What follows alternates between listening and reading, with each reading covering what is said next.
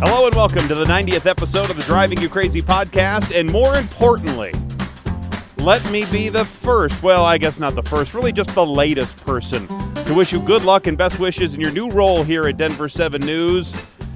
You are now a big deal. Actually, you know what? I guess you are kind of my boss Not your boss. in a weird way. Certainly not your boss. Um, well, well, you are part of the management team now because you are now the new Nightside Evening executive producer. Well done, sir. Well done. Joseph Peters, by the way, pedestrian advocate, Denver 7. And new executive producer of the evening newscast and member of the executive management team here at Denver 7 News. I am a suit now. Yeah, not- even though you're not wearing one. I am real corporate right now. Nor will you probably ever wear one. No, I'm going to continue the Ashton Kutcher look as long as possible. You want to borrow one of my suits? I have a wedding to go to. I, I was going to ask you about that off air, but now that we're having the conversation. Well, uh, when we first started the show, we recorded the show. We used to, like at 7 o'clock in the morning because you were the morning show 6 a.m. producer. Correct.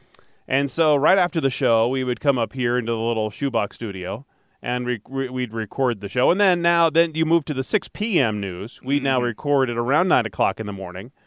Um, and then I do some fancy editing work, and then we uh, drop the show later on on Wednesdays.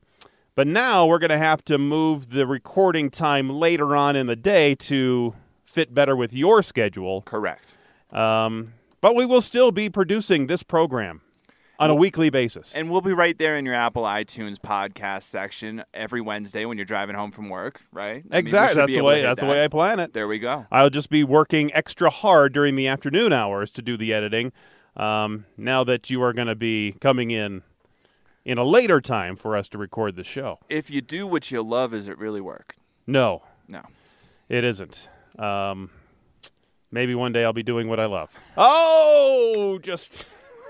Ow. That's all right. well, anyway, and we're going to start recording. I think late. Uh, uh, like, well, I guess you're gone next week, aren't you? I mean, you're going to be gone. I think. Where, where, where are you going, and what are you up to? I will be in Rhode Island, then Atlantic City, New Jersey, then Philadelphia, then Connecticut, then Vermont, then back to Rhode Island, then back in Denver. Wow. We better get some stories. East Coast, here we come. I guess so. You're going to bring back some of that. Uh, what is it? The uh, beaver butt juice whiskey, right? Correct. Uh, excretion, I think is the word. Beaver excretion whiskey. Oh, excretion. Can I not say butt juice on the Ah, you podcast? can say that too. Okay, good. Uh, well, congratulations again. Um, you know, it's been nice for you to see you go from the morning show to the evening show, and now, and now you're the big EP of the evening newscasts, and you know, Thank you very much. eventually, what you're going to be assistant news director. You're going to be. Why assistant? Oh, ho, ho! Come on now. I see the shot has been fired. well, that's that's still a long way away. But Not necessarily here, but you know, somewhere. L- look, long term, I mean, the goal is to make this channel's 10 p.m. news the best, and I think we're already there. And now it's just a matter of putting it in cement rather than just like having it be a question every day. I believe you mean concrete. If you're putting in cement, it would just be a fine powdery like substance. Then yes, I mean concrete. you, have I not taught you anything from this show? Oh, jeez. Nothing. well, anyway, anyway, there you go. You are the big boss. Scares me a little bit. Scares me. We will continue recording in this tiny studio for the next 20 years. So Well, No- how about no twelve? changes. How about twelve years? Because then Jolene is out of school, and well, she she'll be going to college by then, and then I'm going to be a bar bartender in Key West. So I picture you following the same career path as Kid Rock. Have a couple of albums and then live off the royalties for the rest of my life. Exactly, exactly. okay, perfect. Uh, Mount Pleasant, Michigan, police officers were dispatched to a gas station for a report of a retail theft. Okay. While they were en route, dispatchers informed officers the suspect had left in a blue Toyota Corolla with the personalized license plate that reads, Your mom.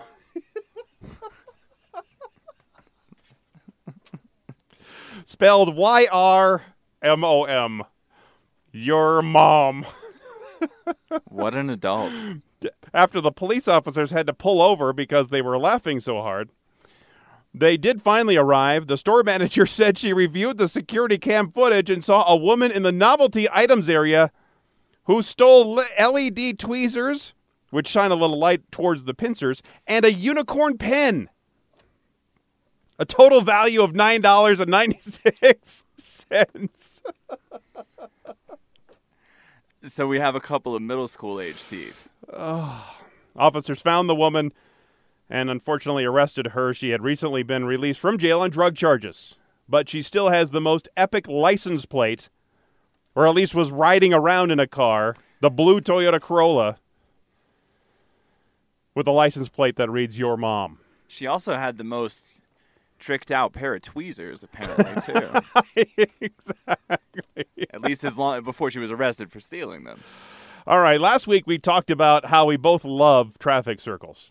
We just love them so much. We sure do. I know that you agree with me that they are so great that the Denver Public Works Department has also decided that they are so great that they're going to install several in some of the neighborhoods around the city, including the first one at three locations along West 35th Avenue in West Highland.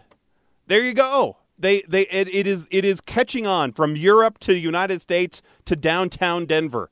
The roundabout, the traffic circle is here. Well. Yay! Traffic circle revolution. Now, Public Works is going to evaluate and monitor this new traffic calming tra- uh, treatment, is what they call it, a traffic treatment. Traffic calming treatment. Five times fast. Is that ridiculous? a little bit? They want to see how it helps uh, prioritize bike travel and pedestrian travel in the area and makes it safer. Now, these neighborhood roundabout or traffic circles, if you will, are made of these temporary materials, including rubber curbing, signage, and, and striping. Uh, but you know they're going to come back in the spring with, with like the real materials, with the concrete, and make them permanent. They say the temporary circle is going to allow the city to monitor how they affect traffic flow and enhance the visibility of people on bikes and people crossing the intersection on foot. Now, if the traffic circles are shown to be effective among these corridors at these locations, Denver Public Works is looking to do permanent facilities and put them all around the city. There you go. The traffic circle coming to Denver. Well, it's kind of a self fulfilling prophecy when you put the temp stuff out there with the expectation of putting the real thing out there in a few months, right? Like, if you expect it to calm traffic, the most logical time for it to calm traffic is the first three or four months of operation when nobody is used to the dang thing. They also want to see how well it does in the snow. Now, that's going to be a matter of the plow drivers and how they are going to treat this thing if they're not just going to completely just run right over it because it's going to be covered because it's this temporary deal and these these rubber what, are, what I guess gu- rubber curbs if you will uh, or or bags are are placed there and, and they're no more than what a couple of inches high maybe Right. no more than 6 inches Right. right I mean Well- they're not really that tall And to, I mean, on the other hand, it's a lot of fun to drive in circles, and I'm sure the plow drivers will appreciate the opportunity to Zamboni this traffic circle. Yes, no, I, I think they're going to run right over it and just scrape the thing into oblivion. I, that's what I would like to uh, on our. Uh, maybe you put this into your now that you're a big time executive producer. Put this in the uh, planning section of Oh. the whatever we do. I don't know how we do that because I'm not involved. So, uh, but put that whatever the first snow happens. Let's see what happens with the plow drivers if they just plow right through it. The best part about being everybody's boss is that now I get more unsolicited ideas that I'm not interested in. Perfect. There you go. I, I will continue to feed you more of these unsolicited ideas. Thank you. If you- uh, uh, that you can choose to put in the round receptacle if you so choose. Or the roundabout receptacle. That would be even better. Uh, is it too much of a chore to take a credit card out of your wallet or purse, um, Yes. And and then take said credit card and put it into that specially designed slot at the gas station, um, and then pull it out quickly when it asks you? I mean, that seems like it's a pretty easy task. I, you know, I mean, a couple steps more than necessary, but generally pretty simple. There are even some that have the little card reader, and you just even hold up your, your credit card right to the side of the gas pump, and you don't even have to put it in and swipe. Well, you don't even have to pull out your wallet if you have it on your phone. You can just scan your phone and you're good to go. Well, it seems very complicated and something that could be improved on, apparently. as General Motors is now working on this new service coming to a GM car near you. It's called the Onboard Marketplace, where you can pay for gas without even having to take out your wallet.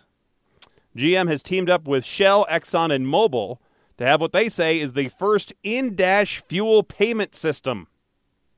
Oh, okay. All you do is you have to pull up to the pump. You just tap on the gas station logo that, that pops up on your screen there in the middle of the dash, and then you choose the pump location so it knows where you are. It generates some kind of an access code that you use then to activate the pump. So I guess instead of pulling out your card and, and, and out of your wallet and sliding it in there, now you're going to have to remember some kind of a code to pump to to put into the pump. Here's what's more alarming to me is that they figured out how to wireless you between the gas station and tell you tell the gas station that you're there and how to make a payment, but they have not figured out how to determine which pump you are at. Like I thought GPS was better than that where they could say, "Oh yeah, you're at pump 3," instead of me having to tell it that I'm at pump 3. We could have men walking on the moon, but we can't put metal in the microwave. That's true too. This is where it really gets real for you, Joseph. You can actually buy coffee at Dunkin' Donuts using this onboard marketplace as well. You just pull up to the Dunkin' Donuts, use your payment system in the car, and you have coffee right there in your little hands. Amazing. Unnecessary. Technology! Why? Like yeah. why? Because everybody wants to make it as easy as possible. They want to have your phone, or your car in this case, be your wallet. That is amazing and I was not asking for this. That's a, well, nobody was asking for any of this, but they're giving it to you anyway.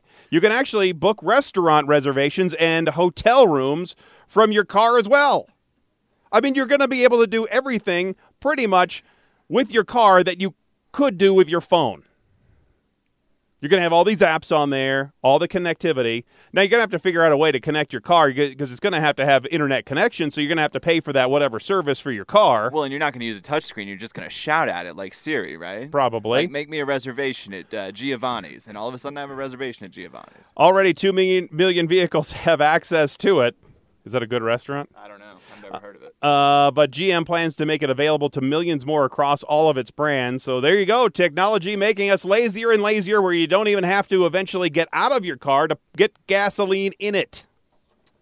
Well, That's the way of the world, my friend. That's the way of the world. this is all happening way too fast.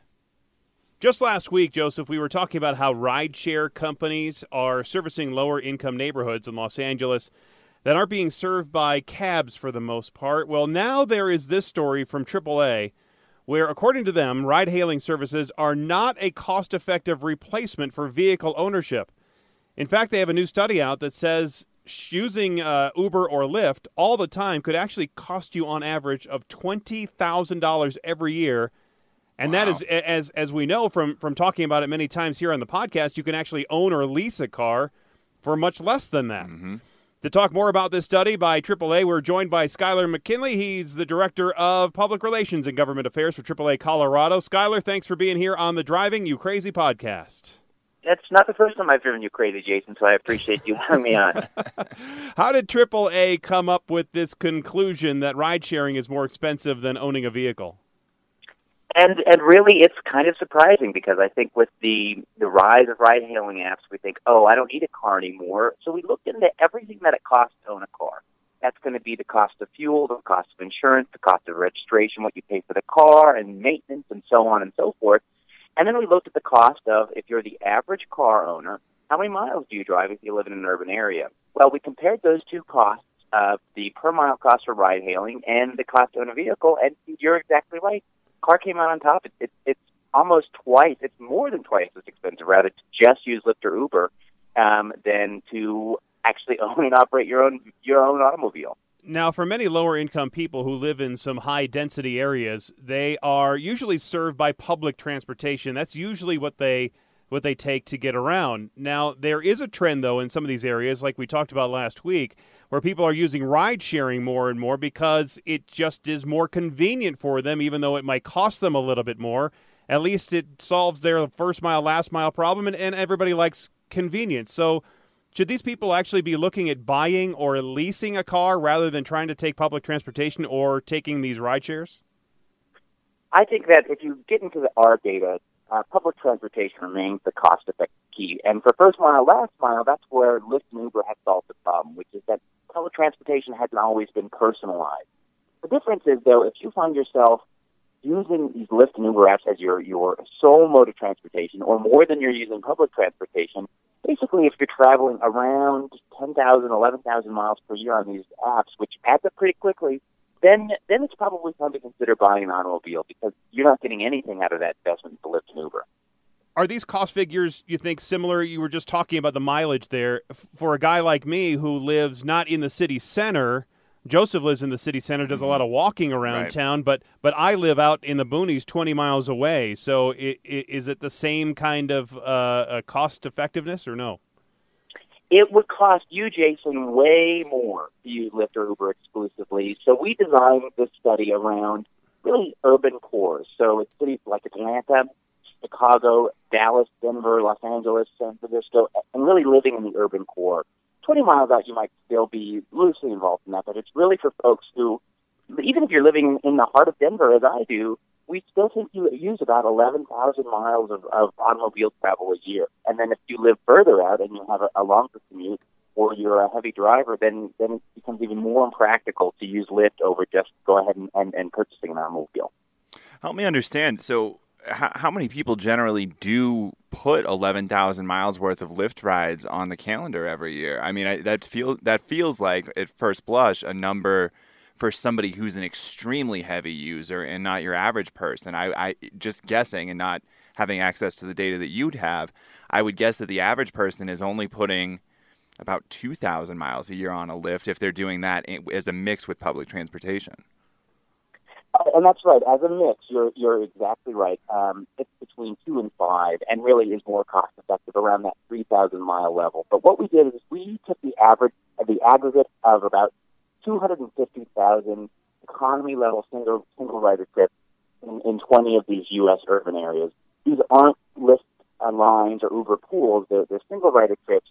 And I live in downtown Denver too, and my average trip is actually it's like you know five bucks and, and a couple miles. But the average trip um, is thirteen dollars and fifteen cents per trip. Um, spending fifteen minutes in a car and going about seven miles, and that's the average trip among these two hundred fifty thousand rides we looked at. Now, if we expanded that into someone who's a Lyft exclusive traveler, that's where we're getting that um, that that twenty thousand dollar figure and that eleven thousand mile figure.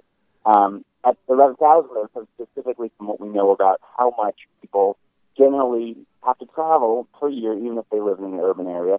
That includes vacation and, and having to rent a car and that sort of thing. Now, a good question though that you just raised is: Is somebody who uses Lyft and Uber exclusively less likely to travel that amount? That probably will be true in the long run, but right now we don't have that kind of data. We're talking with Skyler McKinley. He's the Director of Public uh, Relations and Government Affairs for AAA Colorado about their new study that says it's cheaper to own or lease a car rather than use ride shares. So I, I thought it was interesting as I was reading through the study that the highest cost for ride sharing by a long margin was both uh, Boston and Nashville. I mean, there are big differences in the makeups of those two cities and big makeup differences in the way people get around those cities. So, why was the cost of ride sharing so similar, you think? Our understanding on, on looking at the aggregate data is basically how Lyft and Uber operate, which is in this kind of free market bubble.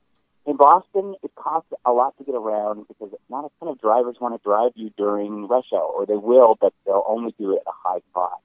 There's also not a lot of drivers in Nashville as compared to even somewhere like Pittsburgh relative to their traffic patterns. So it's, this is where Uber and Lyft, they've built their whole business model among, well, prices will go up if, uh, if, if traffic goes up or, or demand goes up, and but then the rider ultimately pays for that.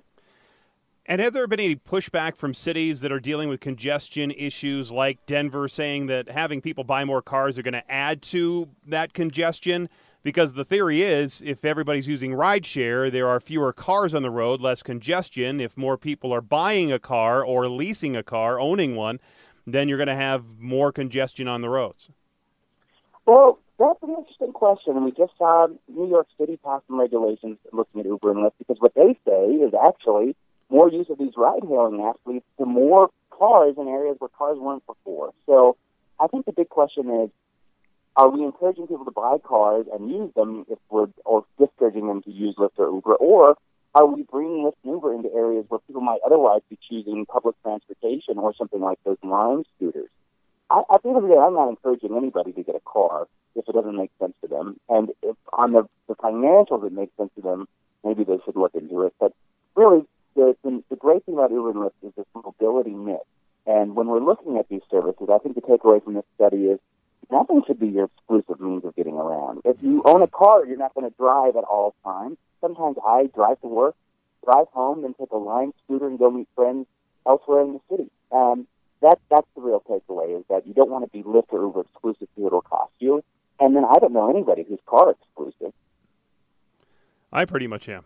You certainly are. I am. I am pretty much all car exclusive. Um, it depends on, on which car. It's my car or my wife's car, but it's but it's always pretty much a car. Well, and I'm the, exactly the opposite. I'm car agnostic, so it's either walking or taking one of the Lime scooters that Skyler just mentioned, or an Uber and a Lyft, or public transportation, or a mix. And for the first time the other day, I, I used the first mile, last mm-hmm. mile, took the train six miles, and then took a Lyft the last mile, and I found it really convenient. So I think, as Skyler was saying, that mix is really what's so important to actually cut your costs in the long run the one big thing I'll add too on this is that so we think it, it's if we're talking about Lyft exclusivity or Uber exclusivity compared to a car, it's about twice as expensive to use it, Uber or Lyft exclusively. It's more than three times as expensive if you get free parking at work and at home. So we also factored in parking costs, and parking costs in major cities are pretty significant if you take those out because you have free parking, like I think Jason, you get to park yep. in the studio for uh-huh. free, right? Yeah. Um, it's going to be even cheaper for you to drive over over taking Uber and Lyft. But again, it, it just really has a lot to do with who you are as a person and, and your habits. Skyler McKinley with AAA, thanks a lot for being on the Driving You Crazy podcast. Thanks, guys. Yeah, stay safe out there. Even so, with this study from AAA, I believe rideshare is here to stay. I still think it's a good idea, like you just said to have a mix. Um, and that's the way it's going to go. And I, I, don't see rideshare ever going away. Well, and that that mix is so important. The eleven thousand miles a year figure on Uber and Lyft, yeah, that's going to be really expensive. That's yeah. not that. I don't think that's a surprise to anybody. I did also that last point he made was so funny because I was just reading a study that said if companies want to lean on their employees to drive less, they should charge them for parking. And we I, talked about this. I don't know what was it, forty episodes or yeah, so ago. a long time ago, and I just read about it again. It is fascinating. And Jason, I think if they told you you had to pay fifty dollars a month to park here, you would quit. Because well, I don't, I don't know about quitting, but I might, I would definitely find a different way to park my car because we were talking about it becoming a taxable. Uh, asset mm-hmm. uh, if you uh, are able to park here because there are people like you who are walking here and I am getting a benefit, an added benefit by parking here and not having to pay street parking or a private lot parking. And so, therefore, I'm actually getting a little bit more of an added bonus if you want to take it all the way down to the, the business level. I'm actually getting a little bit more money than you are because of the parking, the free parking. Well, because you think about all the money that our company is missing out on by not being able to charge the whatever for parking out there. And, and then, yeah, and then you guys like you should actually get some kind of a benefit, maybe an extra couple of dollars in your paycheck, or maybe some uh, other incentives. I think it should be several thousand dollars in my paycheck, but that's neither here nor there. Well, there you. Well, there. You, I think you could talk to Mr. or Mr. Mrs. Scripps about that. What do you think, Mrs. Scripps? Mrs. Scripps. Okay. She probably makes all the decisions, don't you think? Without a doubt. Exactly. Well, coming up, should it count as work if you are checking or responding to your work emails while you're commuting? Absolutely. Well, we're going to look at that as there's a new study out about that, and so much more as the Driving You Crazy podcast continues.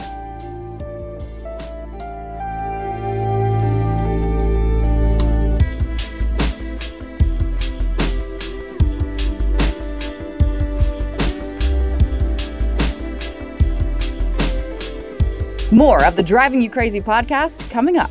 My favorite person to work with on the morning show. I mean, I like every. You can't do that to me. I just did. I like everybody for different reasons. I have to say that Lisa and I have definitely formed a really fun bond. Of course, you know, anything with Lisa is highly entertaining. Uh, if you've ever ridden with her in a car, it's slightly terrifying. I think the first time I went to Core Power with her, she was telling me how she had gotten in an accident, and then coincidentally, as she was parking, she got in another accident as we were outside of Core Power. So um, uh, we have gotten to know each other really well and definitely formed a great friendship. Molly Hendrickson, only on Denver 7. You know, I love having Molly uh, as part of our morning show. You know, she's been here for about six years, but having her on the show, is she, she's full of energy. I mean, she's energetic, she's fun, uh, she knows what she's doing, and it's just nice to have her on on this dark side because we've got two dark sides here at the station. This is the morning show dark side. It's the better of the two. Lisa Hidalgo, only on Denver 7. Well, it's a halfway home for broken-hearted souls. I know it's tough, but if it matters all that much, I'll get the door.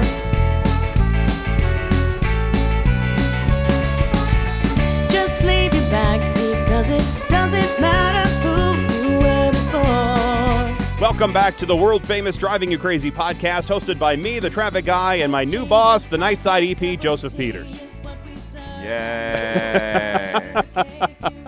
You seem so excited about this new position. oh, no, I am. I'm very excited. I just, you know, you got to play it cool. Been there before. Oh, Just is that like what it scoring a touchdown. Okay. like, yeah, like, Like you, all those touchdowns I've scored in my life. Yeah, exactly. Now, my favorite reaction when I tell people about this show, because people have asked me about this show, and, and when I tell them about this show, they say, Oh, that is such a great idea. But they never then ask me how they can listen to it. I give that unsolicited uh, uh, way to, to do all that, which which you can just search every, and obviously you're listening now on your favorite podcast app, but you can listen to it on all podcast apps, as well as just searching on the old Google there, Driving You Crazy Podcast. Well, and that's what's funny about the Driving You Crazy podcast is if you search for the Driving You Crazy podcast on Apple Podcasts, we are the only thing that comes up. Exactly. There's no excuse for you to search for us and not find us. There isn't. There is some other crazy stuff where if you search crazy or I think driving, but if you do driving you crazy, boom, we're there. That's because there are a lot of podcasts for crazy people, but not a lot of podcasts for transportation-minded people. And I actually promoted the the uh, podcast this morning on the old uh, Denver Seven broadcast uh, morning show, and I, I was pretty much ridiculed by the folks in the studio. I just want you to know that we need to start putting you out there as a traffic expert on other podcasts. It is time for other people to interview Jason Luber. That is a that that is exactly right. You know, the last time I actually because I uh, we have now, and did I tell you that we have a cat? no. Yes. Uh, uh, breaking news. We I, I we have adopted a cat. So here's the deal. What's the cat's name? Senorita Whiskers. it was that or Carlton Hankey Jr. Oh my god. The- kids came up with the name. They wanted the cat. They said, if we ever get a cat, the cat is going to be named Senor Whiskers or Carlton Hankey Jr.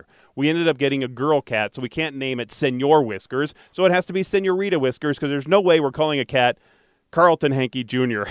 I don't know where they came up with that name, but that's the name they picked. How long have they been telling you that this will be the name of the cat? Oh, for a year. I, why did you get them the cat then? because they went to the national baton twirling championships and when they did that they, i said i made a promise and i said look if you win something either of you or both of you win something i'll get you a cat guess hmm. what they won something Should have gone with a dog, man.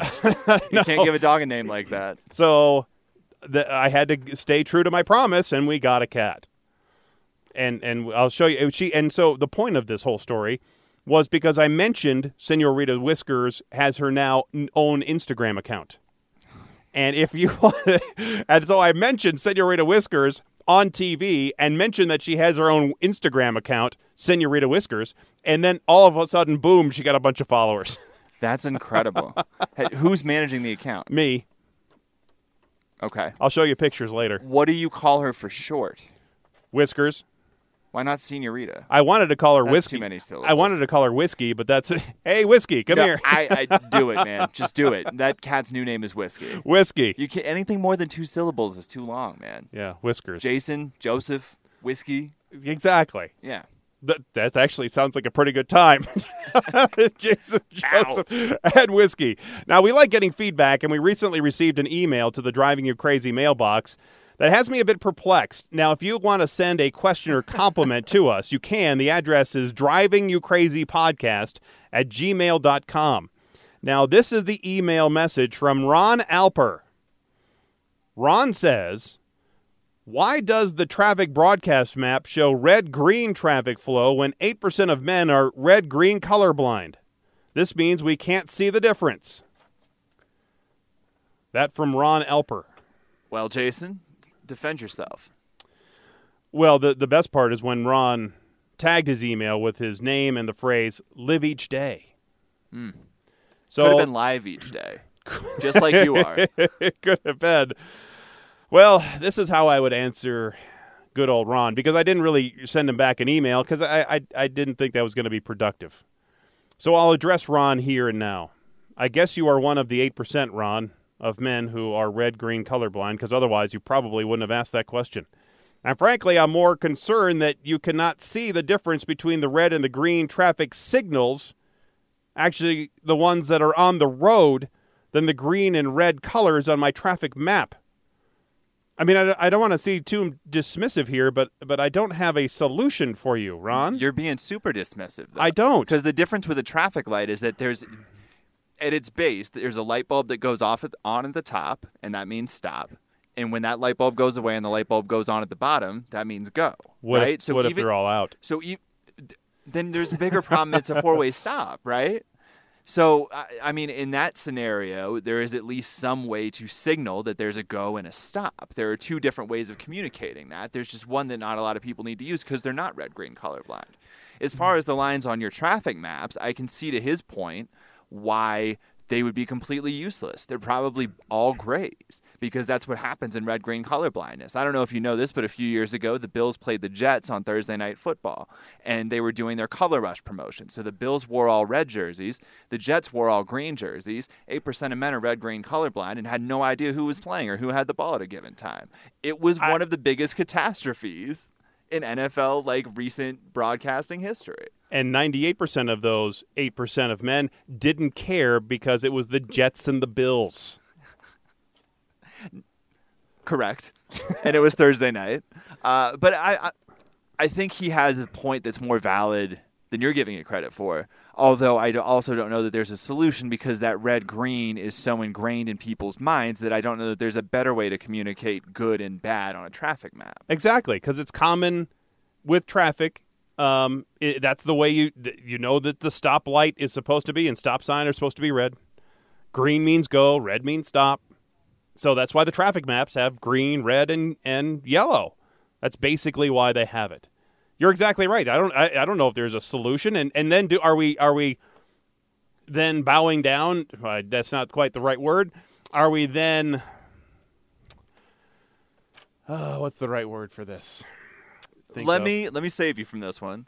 I think that shifting to like a blue and a black, right? Like a light blue and then just a black if it's bad. There's nothing wrong with that, and it's more inclusive. And I think your goal uh, is to reach as many people as possible, right? And so Well, yeah. if there, if there's one way of doing it that excludes eight percent of men, four percent of the population, and there's another way that doesn't exclude those people, maybe that's the way we should be doing. But it. are we ignoring then the ninety-two percent of men who can see the red and green? Are we putting the eight percent above the needs of the ninety-two? Didn't Spock have this uh, diatribe one time? I guess it was more of a speech as he was in some kind of a nuclear reactor kind of a thing, Uh-huh. and he was as he was talking to Kirk. You have no idea what I'm talking about. Uh, Star Trek. Yes, yes. That's it. That's all I know. I- Yes. I, heard Spock's name. Oh, the I- wor- what where the needs of the uh, of the many are outlaw, outlaw outlaw outweigh the needs of the one or the few. Yeah, I could see that. I just think colors on a traffic map is such a low stakes thing that I do think it's worth pursuing a solution that works for this guy. But even Google uses these colors. Now they do throw in black Google if it's really really colors. bad. Yes, Google they Maps do. on my phone is yellow, red, and blue, right? So if no, you're red, green, they use colorblind- green, green, yellow, and re- yes, they do. No, it's yes, blue when no, it's it's not blue. Yes. Maybe you're one of the eight. They, take take a look. I'll I'll fire up one of my phones here, and, and you could take a look. I mean, maybe I should change them to orange, yellow, and blue. Maybe we could have a a, a colorblind group come in and then pick out new colors for the map. But I think changing the colors at this point would probably make the other 92% of men really mad, and, and there's more of them than there are of the 8% of the colorblind. I don't think you change both. I just think you change one. And you're right. Google is green, yellow, and red. My bad. But I think if you change the green to a blue, then you at least can tell the difference between the blue and the gray that shows up when you're looking at a red, and that kind of solves the problem for everybody. I can't do that. I know you can't.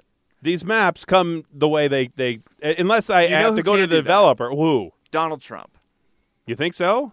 I don't think he can do it either. I think Trump should do this, and I think he should change all the speed limits to metric. We're just going to go full on metric system now? Ma- make America great and metric again. I think we never were metric in the first place. The only way we were ever metric is when you're buying a two liter bottle of Coke.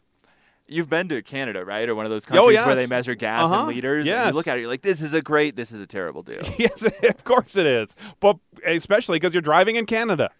Uh, or because I've driven in the uh, Caribbean, and they do the, by the liters down there as well. That's a lot worse than driving in Canada.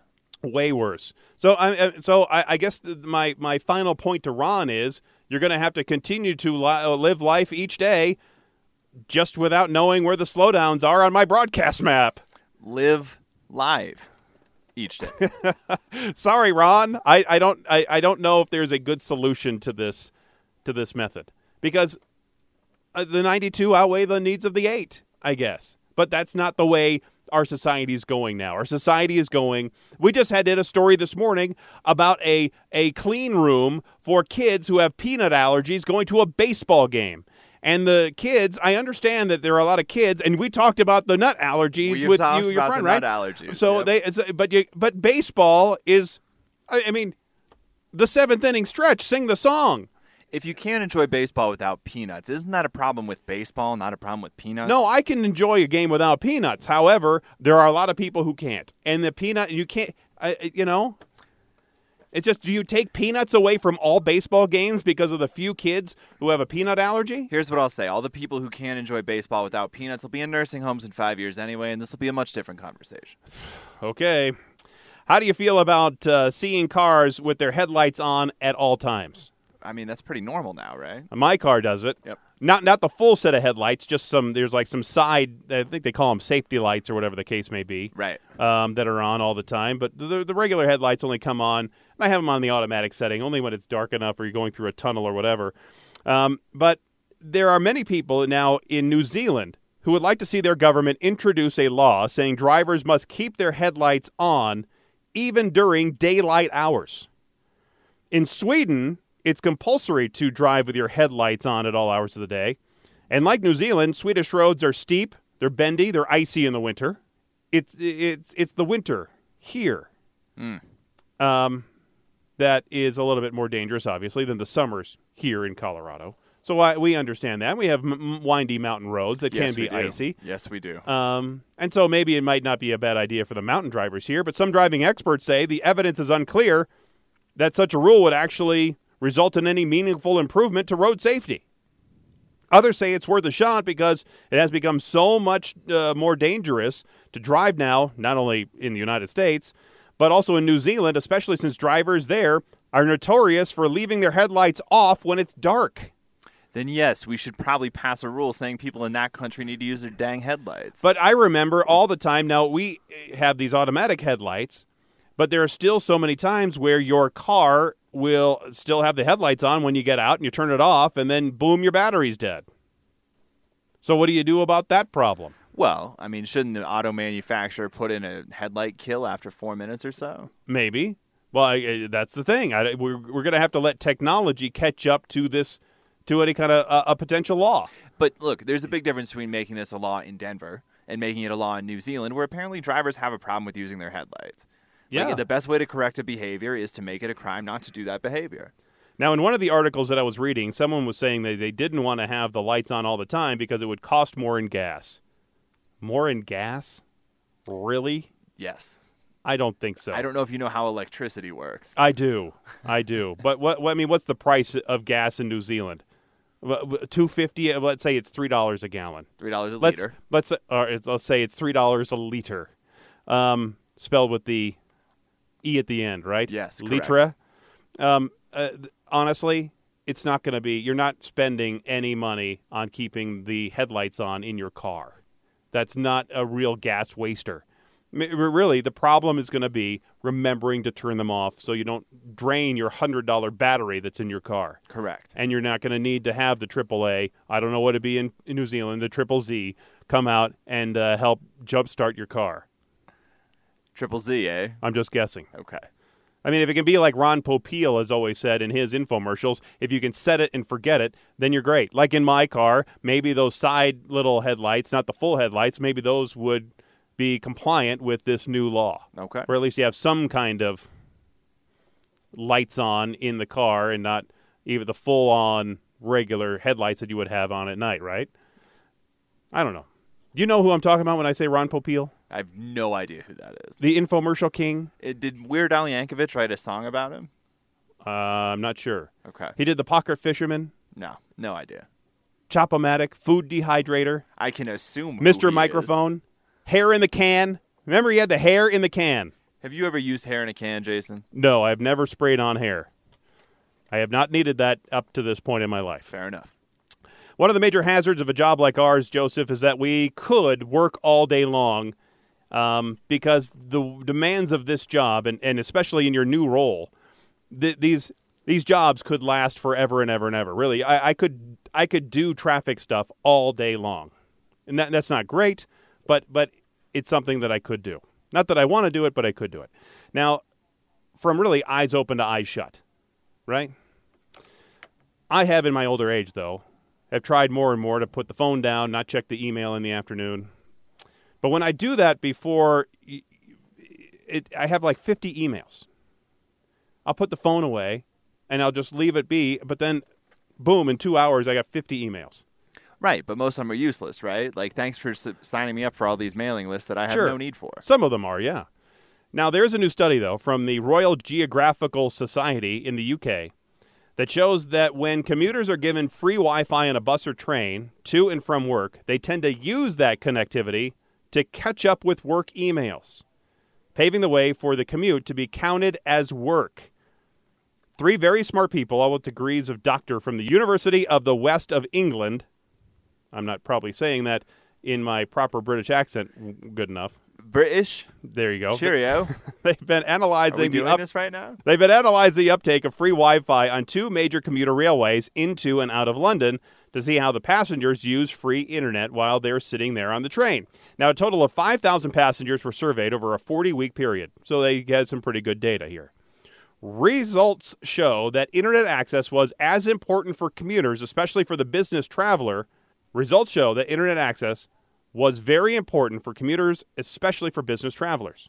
Over half of them that commute, they use that commute time to receive or send work related emails. Many respondents expressed how they consider their commute as time to catch up with work before or after their traditional working day, and this transitional time also enabled people to switch roles, for example, from being a parent, getting the kids ready for school in the morning, into a business person during the day. That's what one of the comments that these people had. Now, the researchers looked into Scandinavia to see how commuting time could be measured differently and found that in Norway, some commuters are able to count travel time as part of their working day.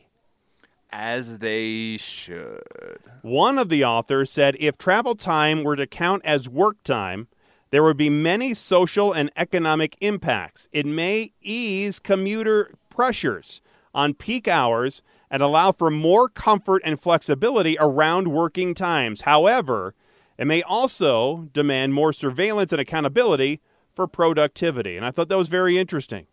Because what she's really saying here is instead of technology giving people more flexibility over their over what they do and, and, and how they do it, the study showed that people are working extra hours on top of their already long hours at the office. Makes sense. I mean, Right? I, I, think that's a, something to be said for everybody who has a commute, right? Is that you use that time to get yourself ready for the world. Yes. Yeah. However, what if we could count that as work time? Because the findings really raise questions about the work life balance and whether it is healthy to stretch out the working day with people routinely answering emails and doing other work related tasks beyond the office hours. Maybe instead of them answering emails and doing work tasks, they should use that time to maybe catch up with. They could uh, FaceTime with their kids, get a little bit more FaceTime with their kids. They could use that to recreationally read a book. Um, they could use that time for vegging out on a TV show of some sort. So relax time, me time, more than work time.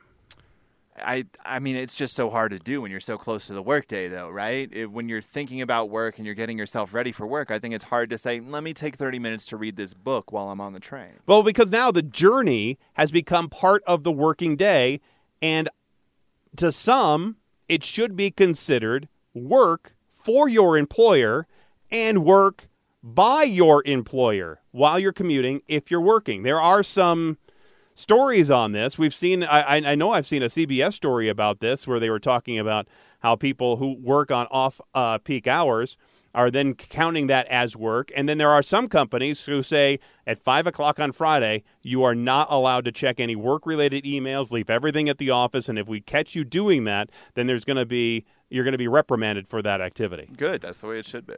you know? So uh, do you think that the company, our company, should pay you overtime for doing work related activity while you're not really working? Well, no, but I think Or here, I guess? here's the tough thing. I think that you should find a way to shorten the workday so that your commu- if like if you have an 8-hour workday plus an hour commute each way, that's a problem, right? I mean, I think that employers should be working with employees to make it so if you're commuting an hour to work and an hour from work, maybe you're only at the office for six and a half hours instead of eight. So that when you're using that time during your commute to do actual work or check emails or get caught up or whatever, you're getting credit for that Yeah. and not extending your workday beyond what it maybe should be. Exactly. That's at, at least that's what I think as well. Because I think if you're allowed to use the technology to work away from the office, then why can't you then maybe even uh, parlay that into non-traditional work hours?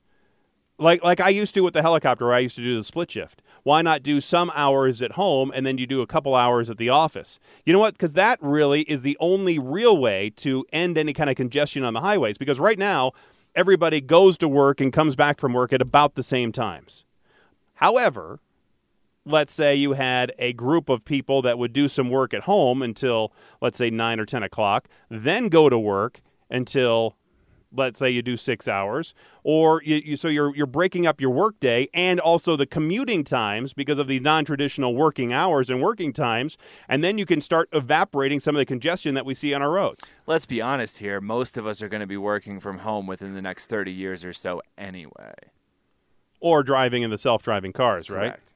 But uh, the one problem with all of this is because of the school day. Basically, the school day is what eight to three thirty or four, and most parents have to drop off. Maybe it can be this way. Maybe we should have a working, regular working hours, like the the old nine to 5 for working parents, and then we could have non-traditional working hours, maybe noon to eight for single people or married people without kids. I'll tell you what, it certainly feels like we do it that way now anyway. Do you think so? It Do you does, think yeah, I you feel- without kids are taken advantage of? I feel like the vast majority of people with children are working fairly normal 9 to 5 jobs. Yes, because their kids are going to school at Right. eight o'clock, and then they have to get picked up by four or five. Yeah. Some schools, like my the school my kids go to, they have after school activities, so they could. uh, It's not just like they're sitting there uh, twiddling their thumbs. I mean, they actually have after school activities, and they have the bands, or they have uh, sports leagues, or whatever they do. They do all kinds of different things. Um, but uh, that maybe that's the only way to get rid of congestion, at least in the short term. Mm-hmm. What do you think? I hope so. All right. All right then. I could see Jace Larson is is like a shark. We've got a line developing, man. Do we really? We do. Nice. Shoebox Studio people, the most popular place in Denver 7. Well, there you go. I guess it's about time to wrap this thing up. So thanks again for being here as part of the podcast. If you want to send us an email or Twitter or whatever, there's always ways to do that. Just look on the uh, description of this podcast and you get all the ways to contact us. So until next time, I'm Jayson Luber, the traffic guy. I am colorblindness empathist, Joseph Peters. Be safe and as always, happy motoring.